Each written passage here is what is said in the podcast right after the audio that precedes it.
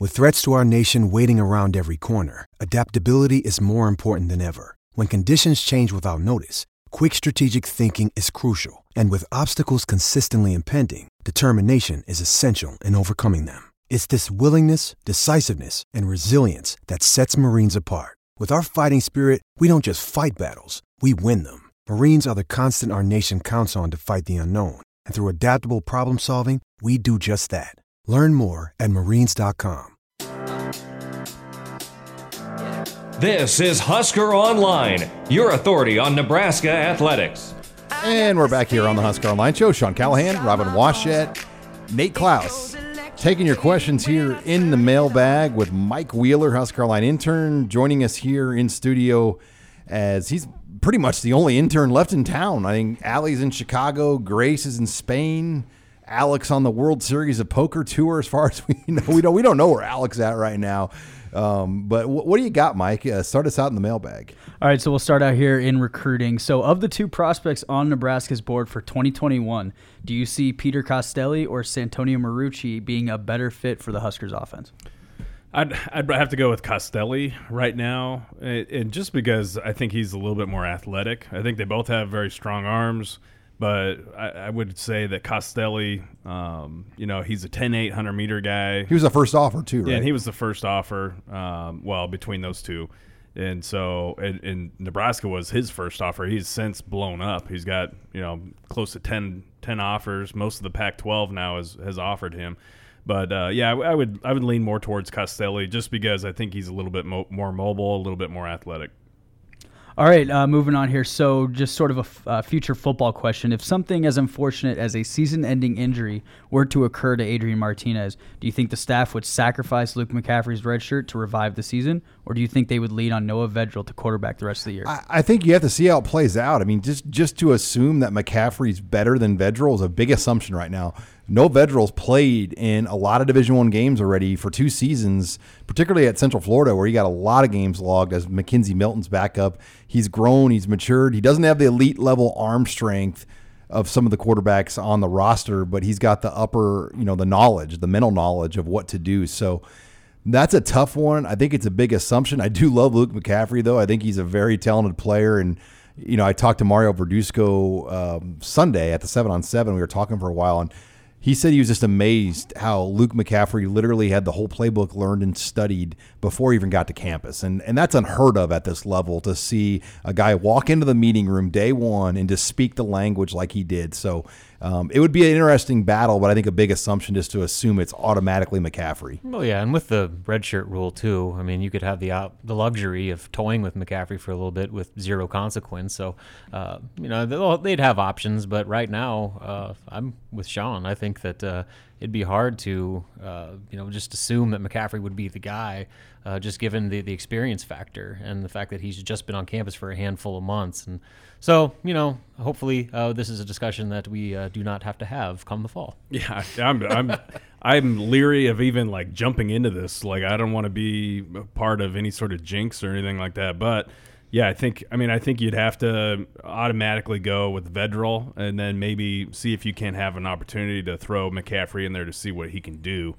But uh, but yeah, I think you you would probably lean more towards the guy that has a little bit more experience. I, you know, it always drives me nuts, guys, when someone says if Nebraska loses Adrian Martinez, their season's in the tank. I mean, other than you about, say that for any college, uh, other than team. Alabama and Clemson because of their defenses, or a team like that with the running all the other players they have. Uh, that's any team in college football. So it's yeah, that that that's an old take. Um, any team that loses a starting quarterback, a good starting quarterback especially, is going to have a um, a, a, tough season. But what do you got next, Mike? All right, so uh, you guys had a pretty busy uh, last few weeks here with uh, the Adidas camp circuit. So, what were your guys' general impressions of Nebraska's impact and presence at those camps?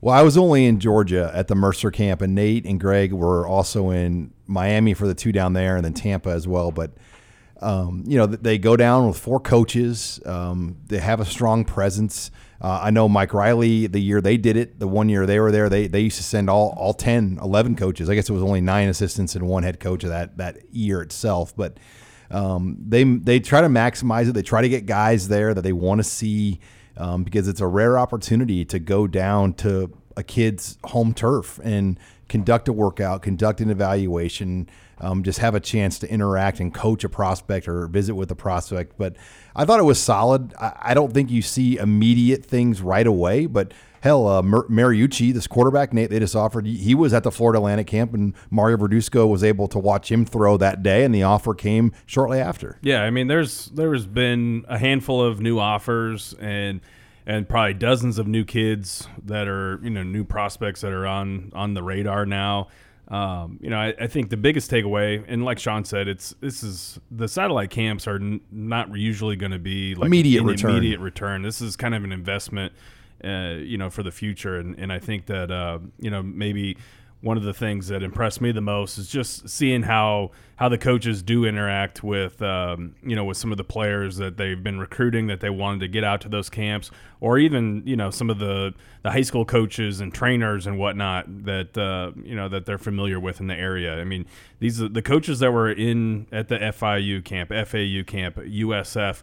They uh, you know those are areas in the Mercer camp too. I mean um, Sean Beckton, for instance, at the Mercer camp, I mean, he's been recruiting the state of Georgia now for 15, 20 years. He's got connections all over the state.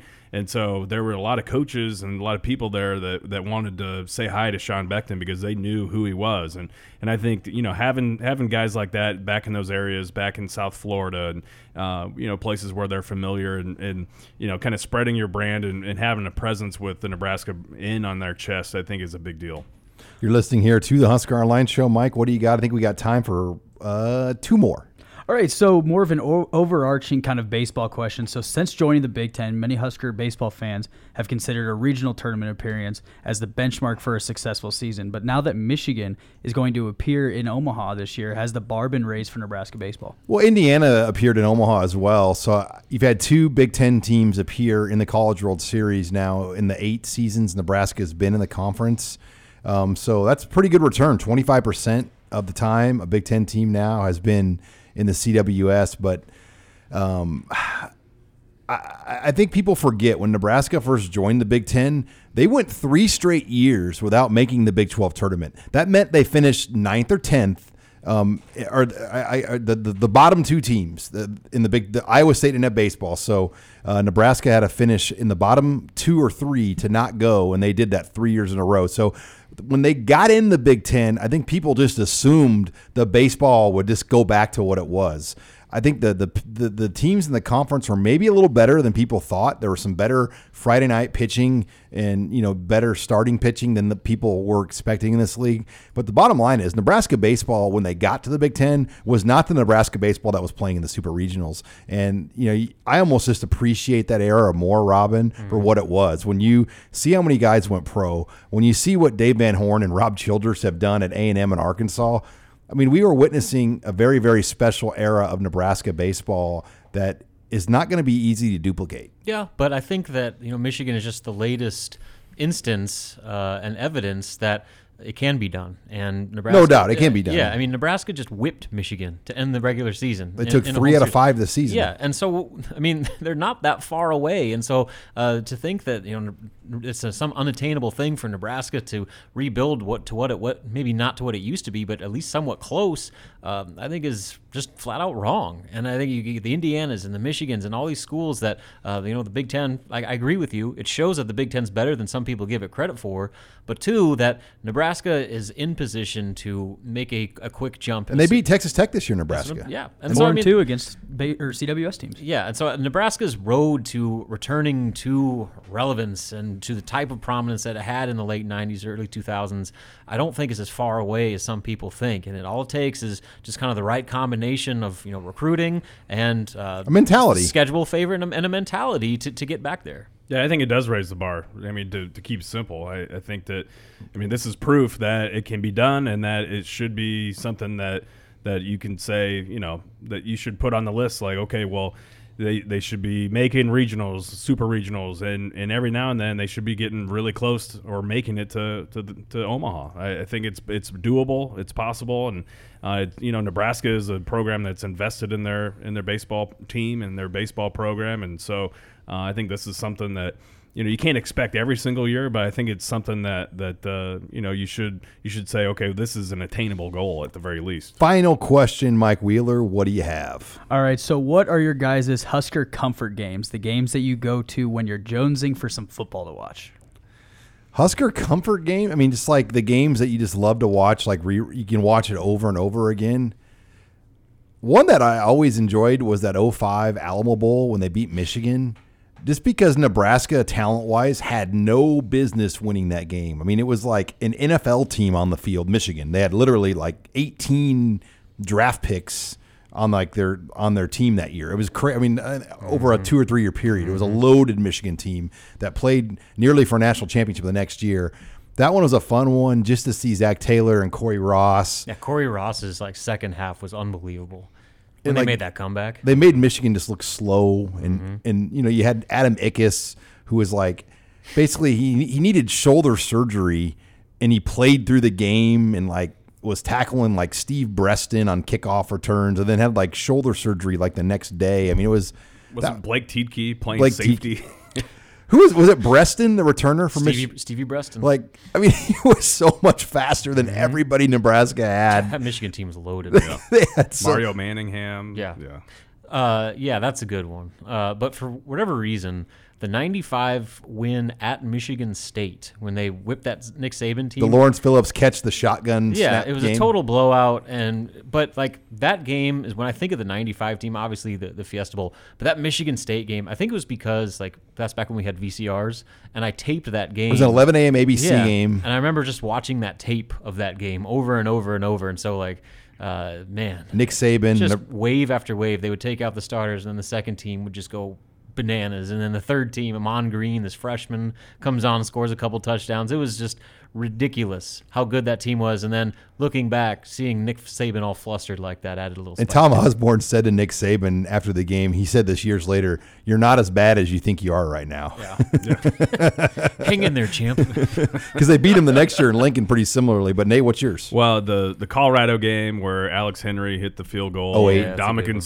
Suh had the, the the pick six. I mean, that's that's a game that will put a smile on anybody's face. I, I think when you're talking about beating Colorado and the way that they beat them, um, you know, and I mean, watching Ndamukong Suh just uh, stiff arm. Haskins. Um, what, what was the court? It was the Hawkins. Hawkins, Hawkins. yeah, Hawkins. Cody Hawkins. Cody Hawkins, yeah, Cody Hawkins. And then throw. He didn't get flagged for that when he No, threw the no, ball he against spiked, the wall. spiked it right. He in the, threw it like I was. I would think I was standing right next to Yeah. you. We We were were staring in the by corner Keith of that end Van. zone, yep. Keith Van goes, "Well, Suh just solidified all Big 12 because at that point it wasn't like a sure thing. I mean, Sue was good, but that was kind of like Yeah. the turning game. That was his, bef- right before his breakout. And then the the Clemson Bowl game when Dabo Swinney. I mean, who would have thought Nebraska would have manhandled Dabo Swinney team at the line of scrimmage? CJ? Spiller was on that team. Yeah, that was a good. And they had yeah, that was a good Clemson team. All right, young Mike, your game's probably like from 15 or 16. Uh, no, mine's actually 2010 Missouri, the uh, Roy Helu game. I Nice one. love that Nice game. one. Now, the, the 09 game was when Suh twisted Yeah, the leg that, of that Blaine was, Gabbert. that was the rain. Game. That was the rain game, rain game. in, in Suh got that Columbia. pick. and that was a Yeah. Thursday night game too. Wasn't yeah, it? Yeah. Robin and I rode with Ross Jernstrom, if I remember right, in, a, in a Channel Six. I used to work for Channel Six then. It was a in the minivan. We rode down in Columbia, and it was it was it was a uh, long ride in that rain. God, Helu was unbelievable in that 10 game. Oh, Missouri yeah. came in. I think they were number six that game Yeah. too. Because Martinez was on his top of the mountain at that point. Then he hurt his foot. That was the He turning. hurt his point. foot that game. That was think, the yeah, turning was point of game. Martinez's career. He was like a Heisman, like New York invite. He was going- a finalist at that point. after that Thursday night game in Manhattan. But all right, guys, Sidetracked. we went way over time here, but that's okay. It's June. Uh, when we come back, I've got a couple interviews I'm going to start with. Uh, we're going to bring in Sean Beckton, Nebraska's tight end coach. Had a chance to catch up with him on the road. We'll hear from Coach Beckton next. You're listening here to the Husker Online Show.